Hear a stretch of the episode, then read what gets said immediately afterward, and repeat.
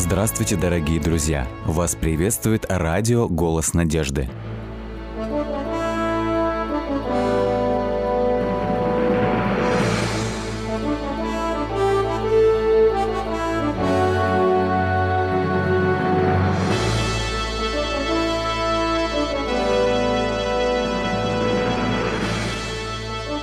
Радиотелецентр «Голос надежды» приветствует вас. В эфире программа «Великие пророки Библии», в студии Александр Болотников.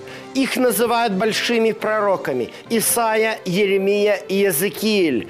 Авторы самых больших книг Священного Писания, трудных для понимания современному читателю, однако без которых настоящий облик Библии невозможен. Наша последняя программа по книге пророка Исаии затронет вопрос, который очень часто приходится слышать мне и другим специалистам в области библейских исследований. 65 глава говорит о новой земле, 17 текст. «Ибо вот я творю новое небо и новую землю». Но в 20 стихе сказано: «Там не будет более малолетнего и старца, который не достигал бы полноты дней своих, ибо столетний будет умирать юношей, но столетний грешник будет проклинаем». Данный текст входит в прямое противоречие с тем, что написано в книге Откровения, где Иоанн видит новое небо и новую землю, и новый город Иерусалим. И сказано, что там нет ни плача, ни вопля, ни болезни, и что все в Новом Иерусалиме будут жить вечно, ибо там отсутствует смерть. Что же происходит? Кто прав? Иоанн, возлюбленный ученик Иисуса, или Исаия? Иоанн пишет, что на новой земле смерти не будет. Исаия говорит о том, что на новой земле старец будет жить до 100 лет. Что ж, давайте разберемся. Это непростые тексты. Однако же это две последние главы, которые подводят итог всей книги, всей пророческой деятельности Исаии, сына Амосова, который он совершал на протяжении 60 лет. 65 и 66 глава является единым пророческим изречением, которое начинается следующими словами: «Я открылся не вопрошавшим обо мне, меня нашли не искавшие меня». Всякий день, второй текст говорит нам, я простирал руки мои к народу непокорному, ходившему путем недобрым, к народу, который постоянно оскорбляет меня в лицо, приносит жертвы в рощах, сожигает фимиам на черепках. Знаете, мы уже говорили о том, что пророческая книга, она представляет собой коллекцию пророческих проповедей или вестей, которые пророк говорил, произрекал на протяжении всей своей жизни, и потом собрал их в единую книгу с единым литературно-художественным замыслом. Книга пророка Исаии, она как симфония. В ней начинается тема. Тема отступления Израиля. Тема того, что израильский народ предпочитает ходить и совершать служение иным богам на высотах, нежели идти и служить Господу в его храме, где нет такой привлекательности, в смысле того, что нет этих оргий, этого веселья и этого блуда. Эта тема начинает книгу пророка Исаии и завершает ее, подобно тому, как симфонии кода завершает все темы, объединяя их в единое целое.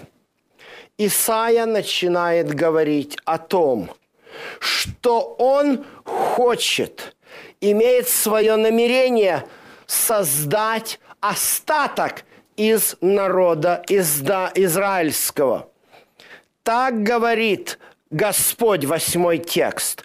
Когда в виноградной кисти находится сок, тогда говорят, не повреди ее, ибо в ней благословение. То же я сделаю ради рабов моих, чтобы не погубить их. Я произведу от Иакова семя и от Иуды наследника гор моих, и наследуют это избранные мои, и рабы мои будут жить там». Иными словами, Бог показывает через пророка Исаию, что израильскому народу дается еще один шанс. В каком смысле? Пророчества Исаии очень много говорят о судьбе Израиля, которая нашла свое историческое воплощение. Исаия предсказывает вавилонский плен. Именно предсказанием о вавилонском плене завершается первая часть книги пророка Исаии. После чего во второй части идет поэма об утешении Израиля, который принял от Господа за грехи свои заслуженное наказание и теперь нуждается в утешении. Именно так поступает Отец наш Небесный. Как Отец, Он воспитывает детей своих, но дав им воспитание, поступив с ними по строгости, чтобы научить их правильному поведению, он протягивает к ним свои руки и дает им второй шанс исправиться. Вот об этом говорит нам 65 глава.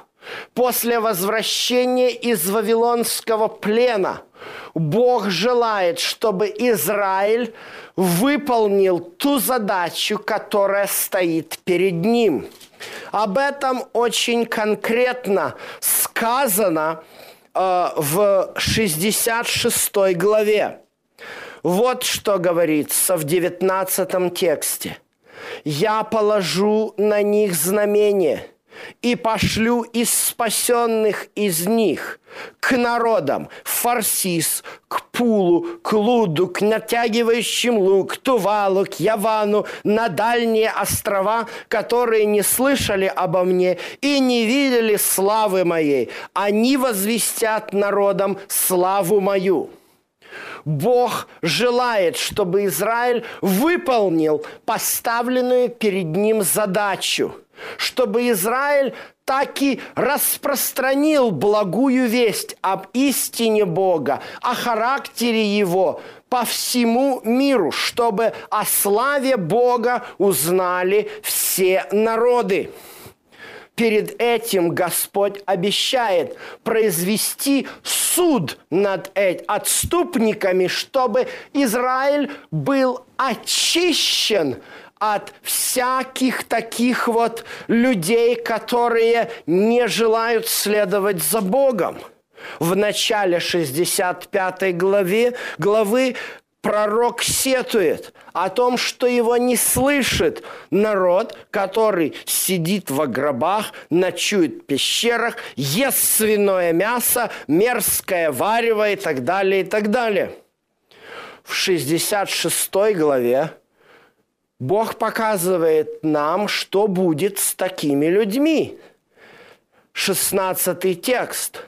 «Ибо Господь с огнем и мечом произведет суд над всякою плотью, И будет много пораженных Господом. Те, которые освящают и очищают себя в рощах, один за другим едят свиное мясо, мерзость и мышей, все погибнут, говорит Господь. Иными словами, Исаия показывает, что Господь готов сам вмешаться в судьбу Израиля и произвести суд внутри народа. Таким образом, искоренить это зло из Израиля и искоренить всех тех людей, которые находятся на этих горах, которые поклоняются идолам, чтобы в Израиле остались те, которые действительно жаждет поклонения Богу и служения Ему. Иными словами, это пророчество написано исключительно для Израиля. Этим и объясняется разница между понятиями «новая земля» у Исаии и «новая земля» у Иоанна. Если Иоанн, говоря «новое небо» и «новая земля», имеет в виду глобальное преобразование всей этой планеты, полное уничтожение всего греха в этом мире, то Исаия, употребляя слово «новое небо» и «новая земля», ставит конкретные локальные границы. Иными словами, это новый Израиль, новая земля Израиль.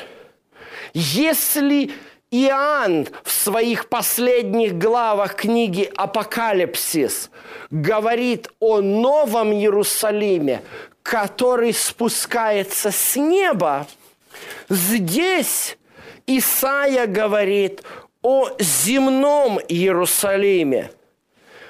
19-й текст. «Я творю Иерусалим весельем и народ его радостью, и буду радоваться о Иерусалиме, и веселиться о народе моем, и не услышится в нем более голоса плача и вопля.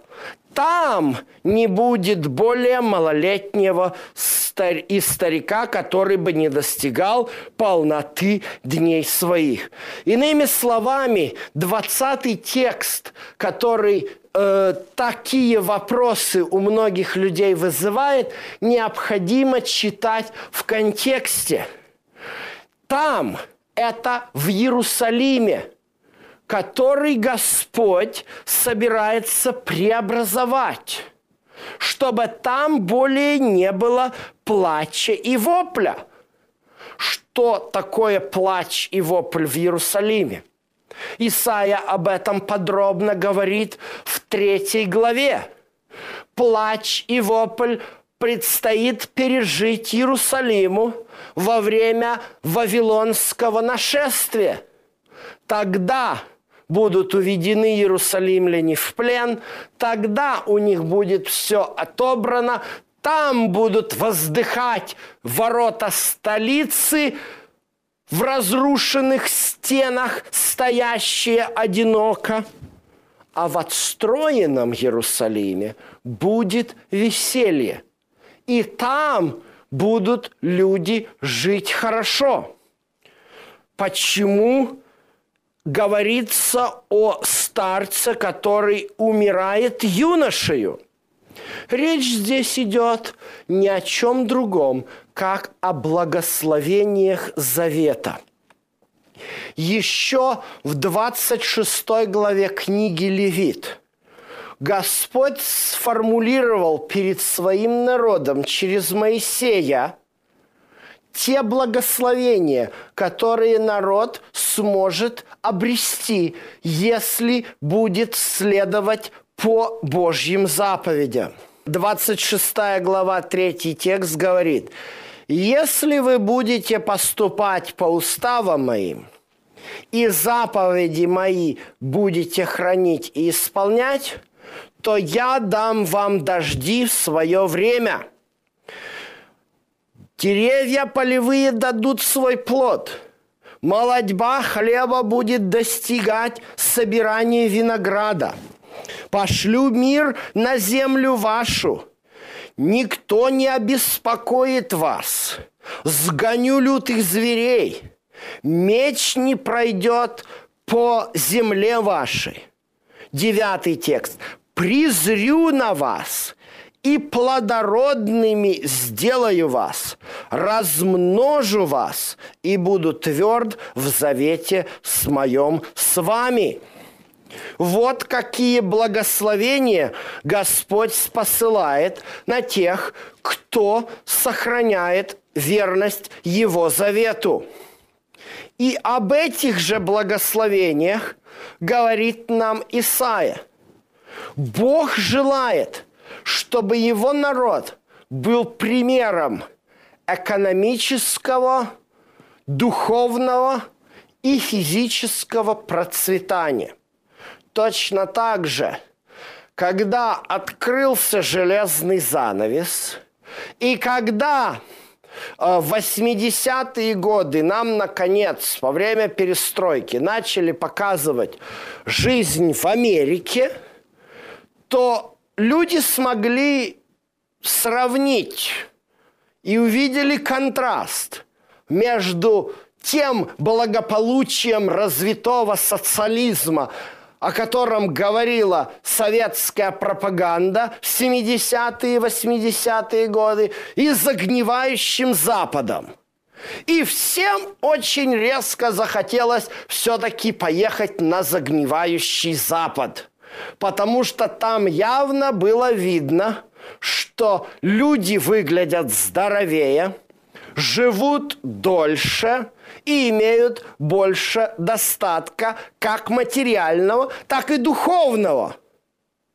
Точно так же Бог хотел, чтобы его народ, Израиль, его теократическое государство стало тем примером, куда весь народ с земли захотел бы поехать, чтобы получить те же самые благословения.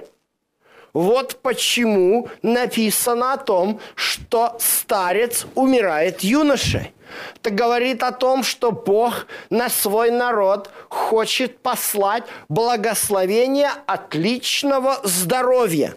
И это должно было привлекать язычников. Именно эта задача ставится перед остатком народа Божьего, который Бог, согласно этому пророчеству, хочет образовать, очистив Израиль от всех отступников, которые находятся в рощах, поклоняются идолам и едят свиное мясо. И из остатка он пошлет миссионеров, говоря таким современным языком, которые возвестят славу Божью на всей земле.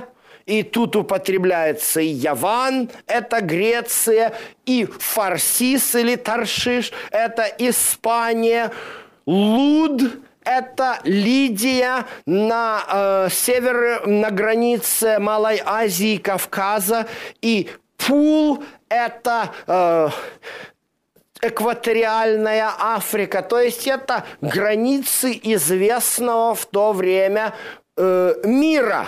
Остальное называется «Дальние острова», потому что и географическое положение не ясно, но туда тоже. И что будет? «И представят всех братьев ваших от всех народов в дар Господу на конях, колесницах, носилках, мулах и быстрых верблюдах на святую гору мою в Иерусалим». Это те же самые слова, которые были сказаны в начале книги пророка Исаии.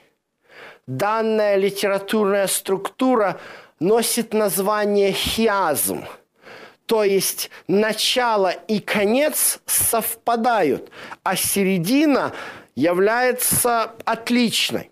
Именно вот так построена книга пророка Исаии. В начале Исаия говорит о всемирной миссии израильского народа и в конце завершает теми же самыми словами. В середине же находится миссия страдающего раба. Это гвоздь, который Исаия забивает. Кульминация, она всегда находится в середине книги. По краям же всегда находится завязка. А завязка пророческой вести – это как раз тот план, который Бог имеет для своего народа. План такой, что израильский народ является вестником Бога, священником Бога для всего человечества, как об этом сказано в книге «Исход». 19 глава, 5 стих. «А вы будете у меня царственным священством, народом святым». И именно эта миссия позволяет привести все эти народы с дальних островов и стран на святую гору в Иерусалим. Точно те же слова, 2 глава Исаии. «Будет гора Дома Господня поставлена во главу всех гор, и потекут к ней все народы». И здесь точно такая же мысль. Интересно, как в 21 стихе сказано, что из этих народов Бог будет брать священников и левитов. Это является еще одним подтверждением того важного аспекта, который мы упоминали в предыдущих лекциях, о том, что весть Божья и в Ветхом Завете, и в Новом Завете универсальна и не направлена только к одному народу. Отличие лишь заключается в том, что в Ветхом Завете проводником этой вести является теократическое государство Израиль, через которое Бог желает действовать. И дальше нам сказано, они поднимаются в Иерусалим, на святую гору, 20 стих, из них будут выбраны священники и левиты, и поэтому из месяца в месяц, от новомесяча к новомесячу, от субботы в субботу, всякий человек, все эти спасенные будут приходить на поклонение пред лицом Господа в Иерусалим. Тогда становится понятно, что сказано в последнем стихе. А когда будут выходить из Иерусалима, то увидят тех, кого Бог осудил, тех, о ком сказано в 16 и 17 стихе, что Бог над ними произвел суд. Они будут находиться, их трупы будут находиться в такой рытвине, которая находится у стен Иерусалима. Эта рытвина носит название, или этот овраг носит название «Долина сынов Еномовых». Туда сбрасывались всегда трупы домашних животных, мусор, и там всегда были черви и огонь. Вот это контраст. Бог показывает этот контраст. Вопрос заключается в чем? Исполнилось ли это пророчество или нет? К сожалению, мы видим, что этому пророчеству не суждено было также исполниться. Да, израильский народ вернулся из вавилонского плена. Бог давал большие благословения новому израильскому обществу. Однако же, где-то в середине II века до нашей эры, после того, как Иудея оказалась под оккупацией сирийского царя Антиоха Епифана, который захотел эллинизировать иудеев, народ израильский раскололся. Часть людей пошла по пути эллинизации, а часть людей пошла по пути крайнего изоляционизма.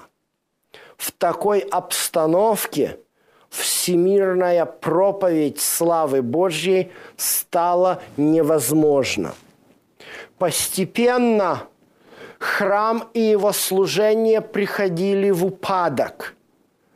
И когда римляне оккупировали Иудею, практически все священники были коррумпированы и продажны оккупирующему римскому режиму. Вот почему, когда на эту землю пришел Спаситель мира, он застал храм далеко не в самой лучшей форме. Вот почему Иоанн Богослов уже в Новом Завете проводит коррекцию. Благодаря Спасителю мира, о котором Исаия также пророчествовал, который умер за каждого грешника, понеся наказание.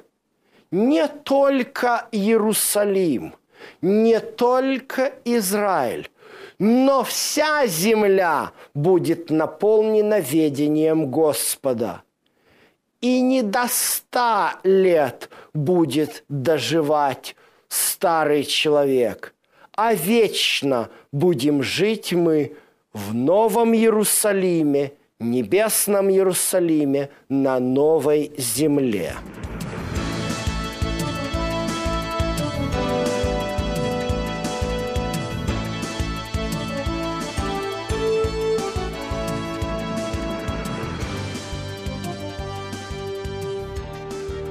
Дорогие друзья, вы можете оставить свои сообщения через WhatsApp и Viber по номеру +7 915 688 7601 или позвонить нам на бесплатную линию, которая работает на территории Российской Федерации. Номер 8 800 100 ровно 1844.